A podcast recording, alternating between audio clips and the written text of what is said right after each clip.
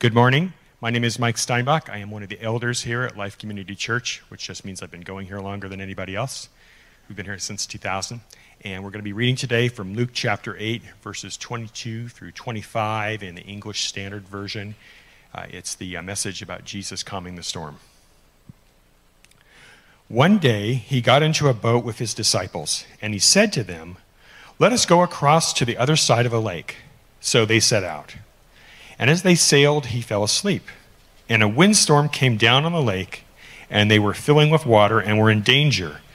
And they went and awoke him, saying, Master, Master, we are perishing. And he awoke and rebuked the wind and the raging waves, and they ceased. And there was a calm. He said to them, Where is your faith? And they were afraid. And they marveled and saying to one another, Who then is this? That he commands even the winds and the water, and they obey him. This is the word of the Lord. Praise God. Thanks, Mike. As we gather and on this Palm Sunday, it's going to be a little probably different take on Palm Sunday than you're used to as we are looking at week two of our series, intentionally looking at faith and how do we remain faithful in a fearful world? I don't know if, if you um, had a phone call maybe the past couple days, weeks, months, and you didn't want to take it because you knew who it was on the other end. You knew it wasn't going to be good, it wasn't going to feel good, sound good, and you just hit, hey, go to voicemail. Uh, I'll deal with it later. Maybe there was nothing on caller ID. You're like, certainly not going to answer that. I had one of those calls come in when I was 18, and I knew who it was, and I knew the backstory, and I didn't want to deal with it anymore. It wasn't comfortable, it wasn't good. And leading up to that phone call, I had an opportunity to take in a, a, kid that was in our youth group that was homeless and needed a place to stay until some things got figured out. And during that process, it came to light that he had traded a skateboard, brand new $150 deck whole setup for like a $20 BB gun that didn't work that well. And he was in this whole problem that's going. I was like, hey, that's a, that's not a good, fair trade. Like, I, I know that was kind of wise on your part, but also manipulative to, to make a deal like that. And you took advantage of this, this kid, and yeah, his dad's mad at you. So let's go over there, let's figure it out. So we get over there, and the, the guy opens the door. He's like twice my size, true Goliath in, in stature, that, to what I remember and he was missing an eye to make it even more intimidating. And I'm just losing it, going, okay, Lord, I don't know why I'm here. This kid, these people, I'm, and, and all of a sudden we get brought into the house, and it's kind of calm, and then it quickly takes a turn for the worse. And I'm being accused because I'm like a brother or a dad or somehow related to this guy. And I'm like, no, no, no, I'm not. I'm just one of the youth leaders. I don't know. I'm just trying to help the situation. I agree with you, Dad. This wasn't a good trade. And he's like, You gave my kid a BB gun. Do you know how I lost my eye? I'm like, Oh, yeah, this is going from bad to worse. Man, you really messed up, kid. And so as we kind of sorted things out, and, and the police were threatened to be called, and, and I was like, Hey, hang the phone up. Like, we can figure this out. We don't need the police here. Um, he was calling me weeks later. And, and I listened to the voicemail. I realized he wanted to take me to coffee. I'm like, okay, well, well lit, public place. I'll meet you there. You know, already was tough before. And so he, he shared with me, hey, I saw something in you. you. You jumped into this situation. It wasn't your choice, but you choose to jump. It wasn't your doing, but you chose to jump in and help. I don't know what you're doing or why you're doing it, and this whole God thing, whatever, but you keep doing what you're doing. God's going to use you. And I was like, wow, it's pretty, you know, as an 18 year old kid, what in the world just happened? When Christians are led by the Spirit, He directs our steps. And when you see suffering, you don't run from it, you, you're, you're drawn to it to help. And, and as a young kid, I didn't know what I was doing. I just knew, hey, God called me to help, and here's someone in need, so I'll help him. And I didn't, I probably had some, some arrogance and pride looking back, going, look at me, no one else is helping this kid, and I get to house him or I get to help. And, and there was some misplaced priorities, certainly. But there was at the core, hey, I want to help someone who's suffering. And when we're suffering, we recognize that we need, we need help. The question is, where are you going to look for help? Where are we going to put our faith? How are we going to remain faithful in a world so fearful? And in that situation, in that tense, just trial and challenge. It's easy just to, to cry out, call the police, or be angry or be in fear. Instead, we see that often in our lives, the Creator shows up. And He shows up and, and explains not, hey, you're never going to suffer again, but explains, hey, while you endure suffering, here's how it works. And here, even how it's, it's actually necessary. Jesus says that if the Son makes you free, you'll be free indeed. What a wonderful verse to take out of context, right? Oh man, if the Son sets me free, I'm free from trial, from illness, from pain, from debt. The problem is, he's certainly not promising exemption from the normal ills and trials of life. It's not that tribulation may come, nor even that it will come, but that it must come. Trials, suffering, and tribulation must come. We see in the next chapter, Jesus says, The Son of Man must suffer if any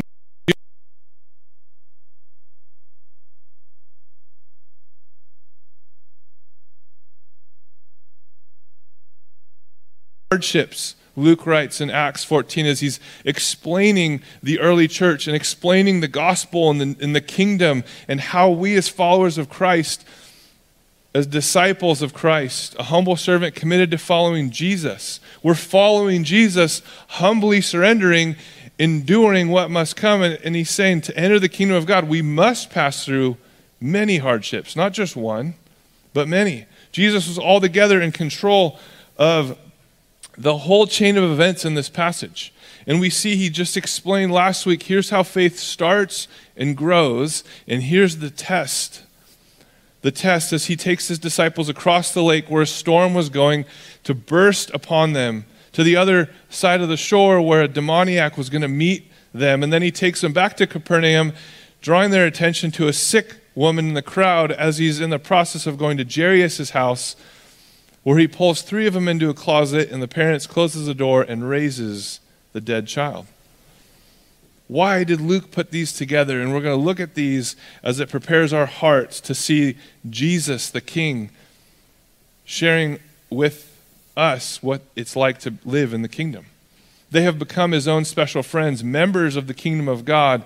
Do they perhaps imagine that from now on they will escape the suffering and pains of life? Instead, Jesus forces them to confront a storm, a demoniac, an invalid, and a corpse.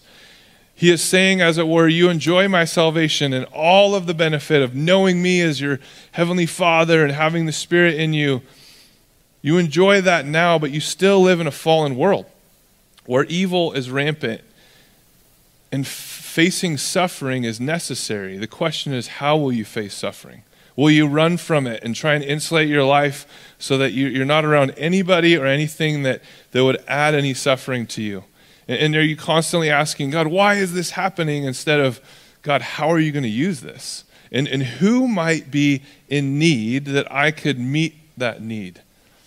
The question is are we remaining faithful in a fearful world? Are we remaining faithful to Christ in a fearful world? We see these tests that Jesus intentionally brought his team through because this team of disciples were, were watching him endure it so that when he left, he gave them his spirit and they would continue to endure suffering and trials and tribulations. Our future is secure. Our present reality, we have peace because our past is forgiven through Jesus only. It's the salvation of Jesus that frees us and brings us peace. As we see this first trial, who can overcome the physical storm? The question is asked. Who can overcome this physical storm? Jesus only. It's not Jesus plus something or Jesus plus good works. It's not that Peter did an amazing work last week and helped an old lady across the street. So Jesus is like, hey, Peter, you did a good thing. I'll, I'll help you today. No.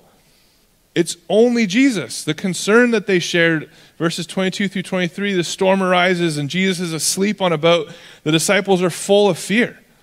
When I was younger reading this, I was like, man, Jesus has three years to disciple and he's sleeping. Is he getting lazy? Like, what's the point? Is he just testing their faith? Now I know he was, he was a man in his 30s. And now that I have three kids and I'm in my 30s, I just fall asleep. It's like I never used to do that. And now I'm like, oh, I get it. Jesus was casting demons out of people, watching over everyone, feeding 5,000. He's like, oh, I'm guys, you got the boat figured out. You guys know how to sail. Sweet. It's a nice, peaceful evening. It's about 7:38, probably sun setting. He's like, "Man, this is calm. I'm just going to fall asleep on the boat." And then he startled awake and he's like, "Geez, man, I can leave you guys alone for a few seconds. You guys can't. Oh, there's a storm. Oh yeah, let me take care of that for you." And he, he rebukes the, the wind and the water, and he looks to him and says, "Where's your, where's your faith?" It's not why don't you have any faith. It's where are you putting your faith? You're allowing fear to dictate your reality. You, are quickly forgetting who I am and that I'm with you. I've raised people from the dead. I've fed thousands. I've given sight to the blind. You think a little wind and waves are going to stop us? Coming out of Egypt, God controlled the wind and the waters and created dry land for them to walk across. And the psalmist reflected, and that's what they were quoting, saying, Wow, who is this that even the wind and the water obey him? So maybe they were on the boat. Maybe Jesus was like, Hey, you guys memorizing that psalm? Okay, sweet. And he passes out. He comes to, and they're like, Hey, that verse we memorized, it happened. Maybe, I don't know. But the question is, where is your faith when storms arrive? It's not if a storm arises, but when.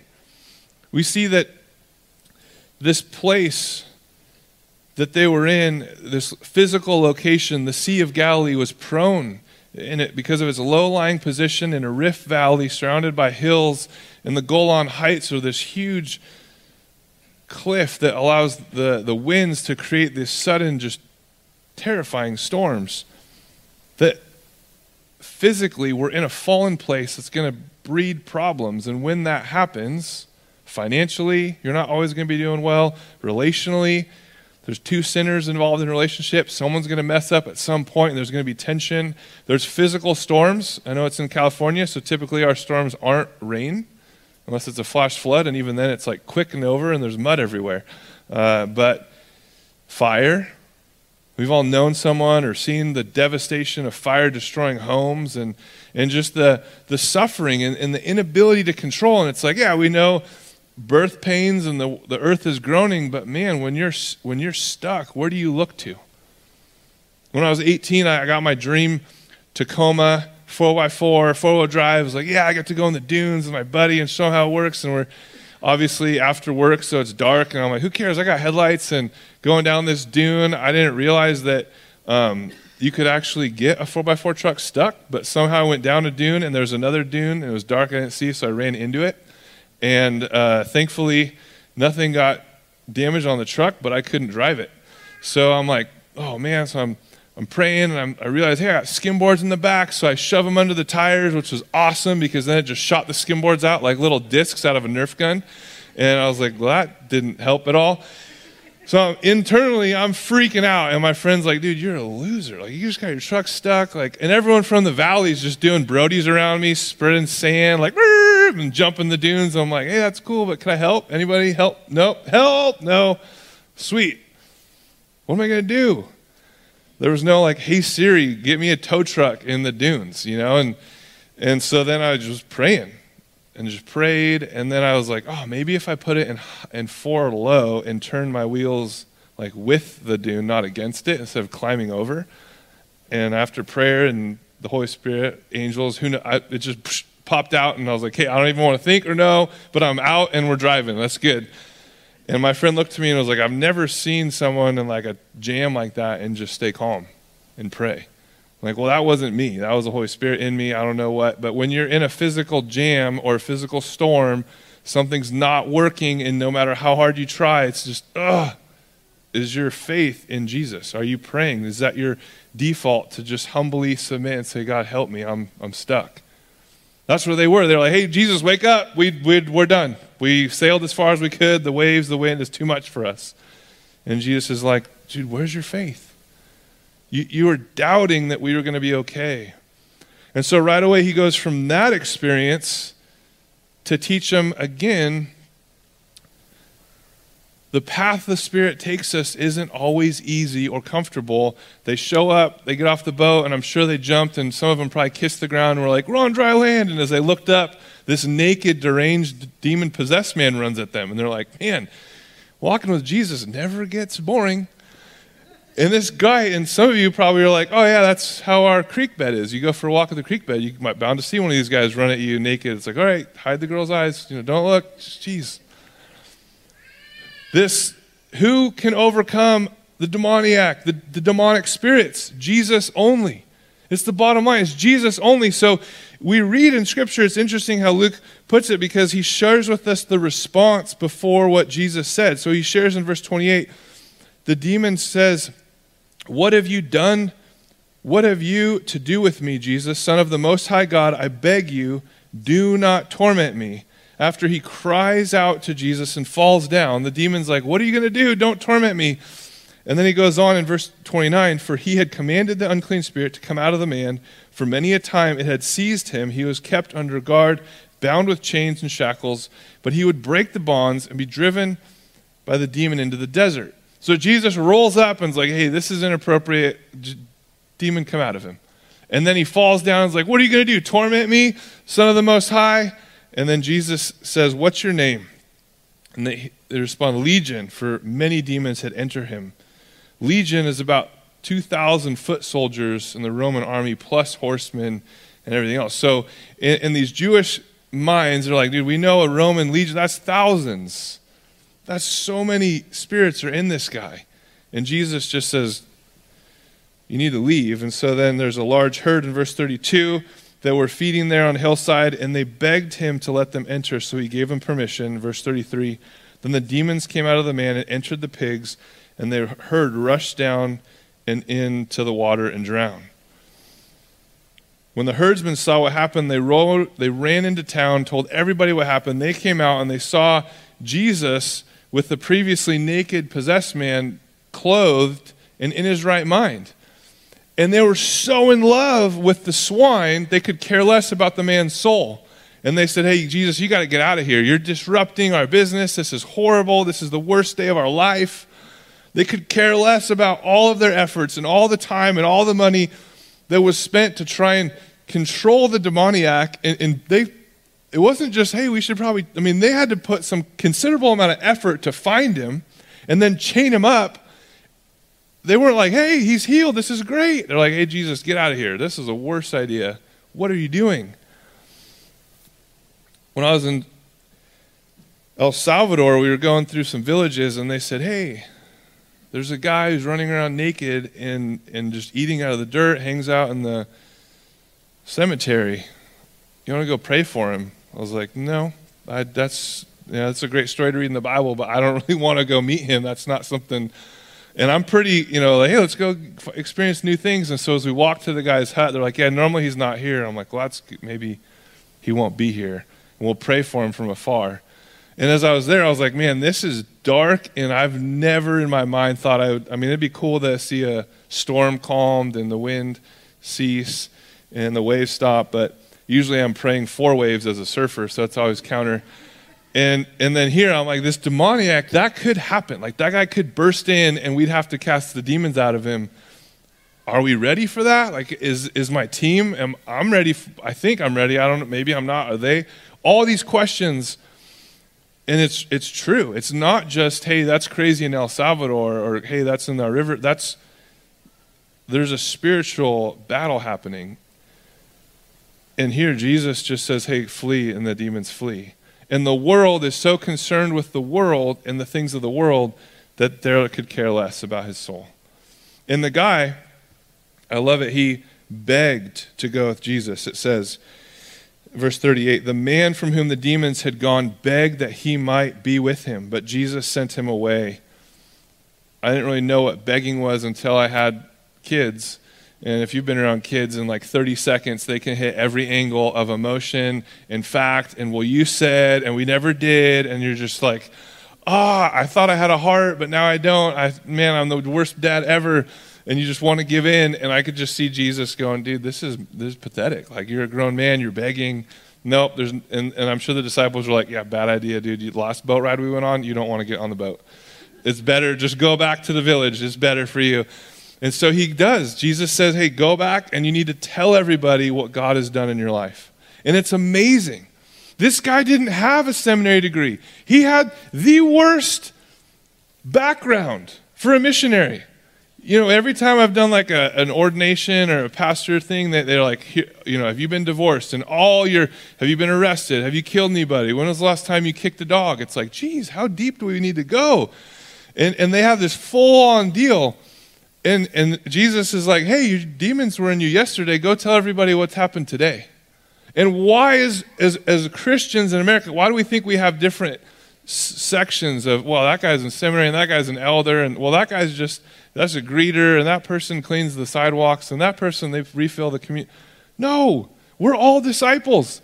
And Jesus is helping his disciples see it's not just for you 12, it's not just for Israel, it's not just for the Gentiles that I've met, it's for the whole world. And even the murderers, even the demonically possessed can be freed, forgiven, and there's consequences to their actions, but they can go tell people what God's done in their life. And there's, there's certainly gross possession. In, in El Salvador, I was like, wow, this is really brutal and dark, and definitely exactly what we read in Scripture. God, help me if I encounter this person to, to cast the demon out, if that's what they want. If not, it's going to be tough, but we can, God's more powerful than evil, so I don't have to fear.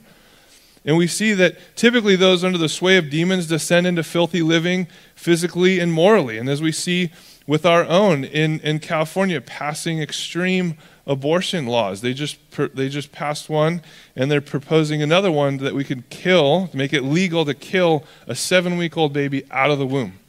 Like the demonic and evil, we don't have to be seeing a naked guy running around a graveyard. That is demonic in of itself. And so we have to see Jesus brought his disciples to see this is the world you're going to preach the gospel to.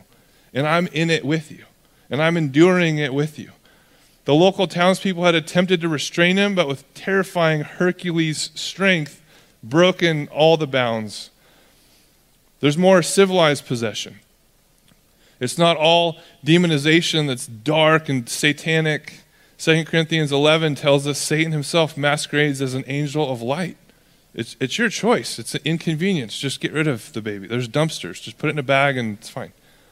That's the narrative of our world. Is hey, what's right for you is right for you. What's right for me is right for me. Don't judge. Let's just move on with our life. And it's an angel of light. So many religions start with an angel of light appearing. And that's why Paul tells, hey, who bewitched you? Did an angel come and preach a different gospel to you? yeah, actually, the angel did come and preach a different gospel. That's why we have all these religions. Jesus is the only one that says, I'm the way, the truth, and the life. He's the only one that they're going, hey, wait, we read in Psalms, and you do control the wind and the waves. This is lining up, and you do have power over the physical, you do have power over the spiritual. The demon controlled men and women can appear conventional, they even can be spiritual leaders on TV. They can be spiritual leaders in a church a part of a church, leading a church. And I've known some that have had that spiritual bondage that's uncovered years later, and we see that it's not just demonic. There's also a human flesh side, as James 1:14 says, each one's tempted by his own evil desires. So what are we supposed to do with this?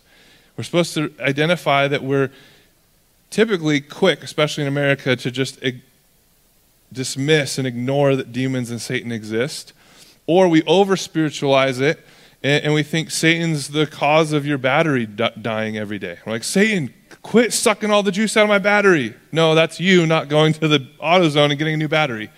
Satan has other things. He's not sucking your battery dry. But we do, and Satan's like, perfect. They're distracted and dismiss me, or they over spiritualize and think I have way more power, and, and they're obsessed and infatuated with me spiritual family bondage is, something that, especially for us in our lineage, we, we don't have our identity with our family anymore, so we don't know what our aunts and uncles were, were doing. And, and, knowing people and going, man, there's some spiritual bondage here that, that's a lot more hidden and, and masquerades that you can't really see because it's not a naked guy running around a cemetery. Have you ever opened yourself up to, to the powers of Satan in the dark with like Ouija boards or tarot card readings or even just being in a presence where, like, ah, this is dark and wrong, but I'm going to just keep going. Those are things that we need to pray over and, and even come to the elders and let us pray over because there's there is a spiritual war, but Jesus has power over Satan. And so he comes to that conclusion with the disciples being equipped. You don't need to be fearful of the physical storm. You don't need to be fearful of the spiritual battle. We're more than conquerors. We have victory in that. And Jesus comes to show us he has victory, which leads them from the storm to the demoniac to the third point who can overcome the physical illness and death. Who can overcome physical illness and death? Jesus only. It's nothing added to Jesus, it's only Jesus. In this purpose, we see of the, the 12 years, we have a 12 year old daughter of Jairus, the leader in the synagogue, the religious elite, and then we have a 12 year long bleeding hemorrhage in this, this woman who spent her entire resources flying to Switzerland, going to every doctor, UCLA, Stanford, trying every homeopathic, going even to some commentators go, hey, there, there's some dark witch doctors she visited, and there's no help. And so as Jairus comes in verse 41, and he falls down at Jesus' feet and implores him to come to his house. He had only a daughter about 12 years of age, and she was dying. So Jesus goes. And as he's going, this woman who'd been bleeding reaches out. And it's, it's amazing and beautiful to see this faith that is so simple and somewhat selfish, right? And some of you, that's how you started your journey with Jesus. You needed, you were in a dark, hard place, and you're like, man, if Jesus can help, if he can fix, I'm reaching out to him. I don't really know how or what. And I know there's some, some things about tassels and healing, and if I can just touch the hem of his robe or there's other people that have just the shadow has fallen on them and they were healed. So maybe the hem is, and she reaches out and touches the hem, and boom, she's healed. And Jesus stops and is like, Who touched me? And Peter looks at him like, Bro, are you serious right now, Jesus? Like, you're already kind of worrying me. You're in a crowd. The crowd's back. The three other times it was kind of smaller, just the disciples. Now the crowd's back and they're pushing on him. Of course they are. They're like, dude, the guy just shut up the wind and the waves. He, that demoniac guy across, he's, he healed him. He's over there telling everybody, I want to go see Jesus. I just heard Jairus saw him and his daughter's not doing well. We all know that. We've been praying for her forever. Nothing's worked. He's going to go heal her. I want to go see Jesus heal her. I want to see him. I want to touch him. I want to be near. But no one else was healed. No one else was helped because no one had the faith that this woman had.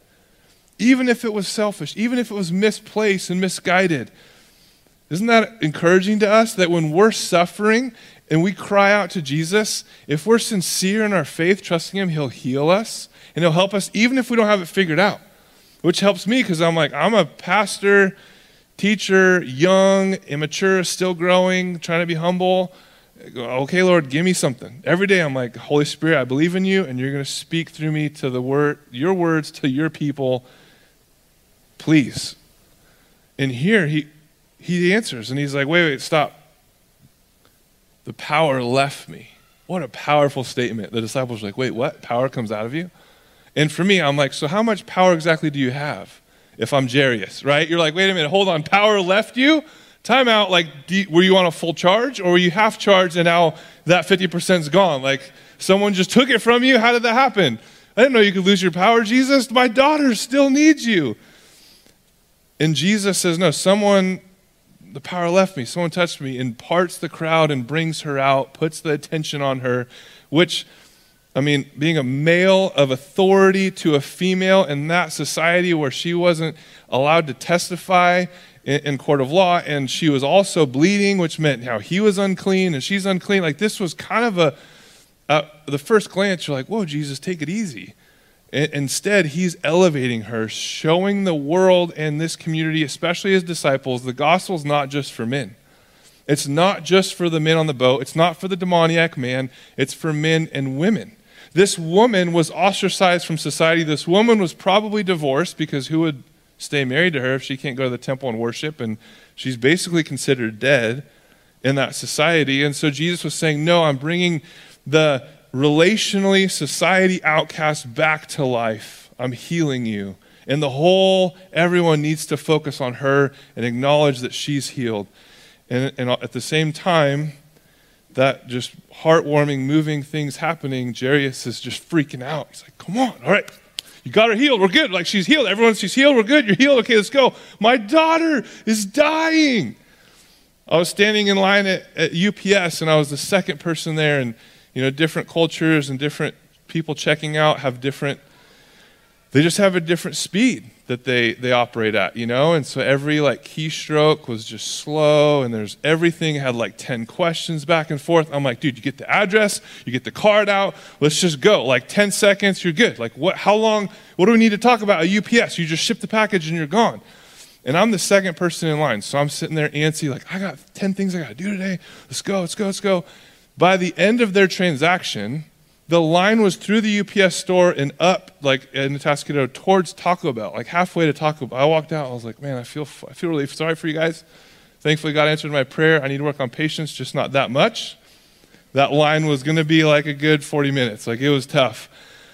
Jairus, it wasn't a package, it was his daughter. And he's sitting there going, Jesus, wrap it up. You healed her. It's done. Woohoo. Yay. Let's, my daughter. Are we going to go? Some of you are like, yeah, Jesus, he's to, he'll raise her from the dead. It's fine. But I'm still hung up on, okay, power left you. Do you have any power left? And are we going to make it there in time? Just then, someone comes and's like, hey, don't worry, your daughter's dead. Just don't bother the teacher. You guys, you guys want to get sushi? Let's go. Let's go get lunch. It's like, what? Don't bother the teacher anymore. He's the guy that raises the dead. Wouldn't you change your approach and go, hey, Jesus, just a heads up? Uh, the kind of landscape's change. She's not sick anymore. She's dead. So maybe you have enough power to raise her from the dead. This is what you're walking into. But they just said, hey, don't bother him anymore. Let him, let him be. And Jesus says, no, no, no, come on.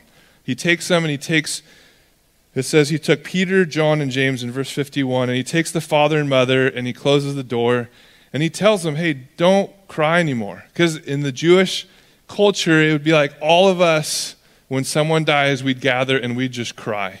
And you just have a huge cry fest, and there's this professional mourners. You'd actually call them and hire them, and they'd come cry. And so Jesus is shutting them down. And like, you guys stop. She's not dead. She's just sleeping. Takes them inside, and and he says, Hey, child, arise. So endearing, so calm and comforting. Child, just wake up.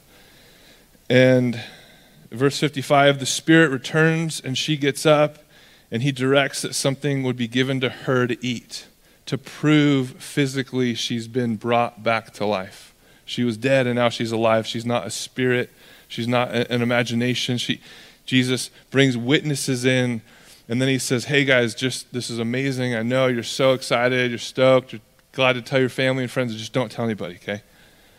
And he says it because he wants them to acknowledge he still has work to do. There's still time until he goes to the cross. And this is huge in that when the Spirit is moving us, it directs our steps. And oftentimes we not maybe aware, but we encounter suffering. Maybe it's head on, maybe it's directed to us, maybe it's for somebody, maybe it's preparing us for somebody else, but we see this fundamental lesson the combination of characteristics tied to faith. Faith should seize the initiative to act in dependence on God. Jairus runs to Jesus and falls down and speaks to him. Here's my need. My daughter's sick. And sometimes, though, it means we're patient. Because he's sitting there watching this other woman be healed. And he's like, That's great. I'm glad for you. You needed the healing. Can we kind of wrap things? We can come back. Like, you can come with us, or we can come back. Can we just go see my daughter? She's not doing well. She's uh, teetering on life and death. In one sense, faith is full speed ahead, in another, it's waiting on the Lord. Our lives require a vibrant faith applied to the affairs of life. Maybe Jairus just last week was in the synagogue and he read out Isaiah out of Isaiah 54. Your ways are not my ways, and your thoughts are not my thoughts. Your time is not my timing. Maybe he just read that and he was able to sit there and go, Oh, yeah, this is, man, God's in control. I'm so peaceful. But if you're like you, probably like me, I'd be freaking out. Jesus, let's go. But faith applied to the affairs of life is requiring us to be patient, waiting on the Lord, for the Father does know best. We see on Palm Sunday, Jesus did all these amazing works, and he prepares the hearts and the crowd that shows up again to welcome him. Their speech was, was cheering Hosanna, come save, the king rides in to save the day. And how quickly that chant changes from Palm Sunday to crucify Jesus a week later. And where are we in, in the world that's gripped with fear? Are we proclaiming that Jesus is risen from the grave? Are we proclaiming that the king is here to save the day, like the demoniac? Who, yeah, we might have a messed up, scarred, dark past, but we can proclaim and point to what God's done in, my, in our life. And, and some of you are like, yeah, I grew up in the church, so I don't have a demoniac testimony. But the amazing thing, the older I get, the more I see how God kept me from pain and kept me from having a demoniac story. And it's like, yeah, I'm in the middle of storms, but God continues to show up and, and calm the wind and the waves. You still have to row to shore, though. He doesn't give you a all the time. We see that Jesus' promise here to the disciples is that we are not free from suffering. And in fact, we're not helpless in suffering. He's there to help us in it because we're victorious over suffering. Suffering isn't something that defeats us, we have victory over it. As we see the story of the early church, we find that where demon possession is concerned, practically every case where it's mentioned, the demons are cast out. We find that with regard to illness, there were some notable cases in which the divine answer was not miraculous healing, while as for others, raising the dead occurred. But most first century Christians who died seem to have stayed dead. And the one great storm described in detail in the New Testament raged for 14 days on end, and then it ended in a shipwreck in Malta, Acts 27. Paul, the Apostle Paul, suffered 14 days of a torrential storm. Do you think he was sitting there the whole time going, Jesus, you wind and waves, you know, the whole peace be still thing, could really use that right now. I'm in the middle of a storm. Physical problems. You told me to go. I'm trying to go. I'm in a storm. Are you going to help? And Jesus says, hmm, Enjoy the storm. I have a purpose for it. I have a purpose. I'm going to use that storm for my glory and your good. We see that it may equally be endurance. His answer in illness may be health, but it may be courage instead. He may plan a rescue from death's door or permit comfort through grieving, which gives new hope. But in all these things, we're more than conquerors through him who loved us. Romans 8.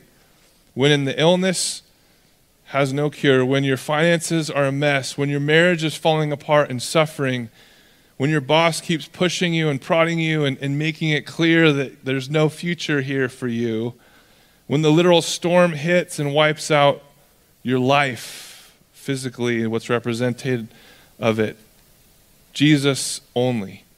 Jesus only is the one you put your faith in. You can't go to the bank, you can't go to the insurance, you can't go to a counselor. It's Jesus only. And yet he uses those things, but it's Jesus only that we put our faith in. We see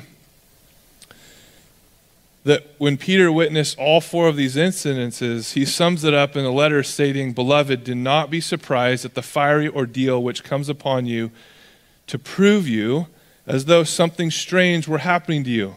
Now, Peter is talking about the, the persecution that comes, but he could have just as easily substituted that with suffering or tribulation or trials. And, and certainly, we continue to enter into a world that was much like the first century where persecution is coming. Right now, it's our preferences that are being pushed on, but we're being prepared to face and confront trouble. Because Christians, we've enjoyed a time where suffering was little to nil, but we must learn to confront suffering as Jesus brought his disciples head on through the storm with the demoniac, with the sick girl, with, with the turned dead, and with the sick woman. And saying, Look, I got power over all this. Where's your faith? Yeah, the world's controlled by fear and manipulated by fear, but where's your faith? And trust in me because I have you and I'm going to carry you through. And Jesus puts forth his power in the conquest of evil, and it may be a good thing for us to notice that the nearest the disciples got to even cooperating with him, let alone doing the job that Jesus commanded them to do themselves, was when they cried out for help. And that's where we, we focus now is are we putting our faith in Jesus and crying to him for help when we're facing suffering or storms? And knowing that he's the king who came to save. Knowing that as we prepare our hearts for, for Easter, there's a purpose we have. And it's encapsulated with this, this narrative that George MacDonald wrote over 150 years ago of this princess and the goblin. And this eight year old Irene lives in this great big house, and she would wander up to the attic where this fairy godmother would appear. And this godmother one day gives her a ring with a thread tied to it. And she says, Hey, if you're scared or there's a hard time, just put the ring under your pillow and just grab the thread, and I'll hold on to the ball of yarn. And, and wherever you are, the yarn will guide you to me. And so one night, these goblins break in and are terrifying in her house. And so she puts the ring under her pillow and she grabs the yarn and she starts following it. And to her confusion, it doesn't lead up to the attic where she thought it would. It leads out and down into the forest, through the forest, into this cave where the goblins live. And she's like, I don't want to go in there. That's terrifying. And so she keeps going slowly. And as she enters it, it dead ends with this pile of this rock wall and she's distraught and confused and thinks, I'll just go back. This was weird. And she goes, and as she tries to go back, the string disappears. So she realizes, man, I'm in tears, but I got to go through this thing. So she starts tearing it and tearing apart this rock wall bit by bit, and her fingers are bloody. And as she tears into it, she hears this cry of her, her friend, Kirby. And he's crying, and, and, and as she rescues Kirby, he tells her, hey, it's, this way. We got to go this way. And she's led a different way with the string. And she's like, hey, this, this hasn't steered me wrong. I got to keep following this. The amazing thing is that Jesus followed his thread that God had planned his steps, the Spirit guiding and leading him to death in our place, to, to hell, so that we would go straight to heaven. As Jesus descended, then ascended. He, he paid our price for sin and death, so we don't have to. So Jesus' kingdom will not crush you. He brings us in because he was crushed for you. He brings us into the kingdom, empowers us with his spirit, promises us who follow him that we're disciples, that he's going to make us humble as we have the faith to put in him. We're not free from suffering, nor helpless in it, but victorious over suffering. That's the promise we have from Jesus today as we turn our eyes to Him and proclaim our King who's come to save us, humbly He entered on a colt. And victoriously, He just ascended to heaven and gave us the mission, like He gave the demoniac hey, go and tell them what God has done in your life. Go and tell them what God has done.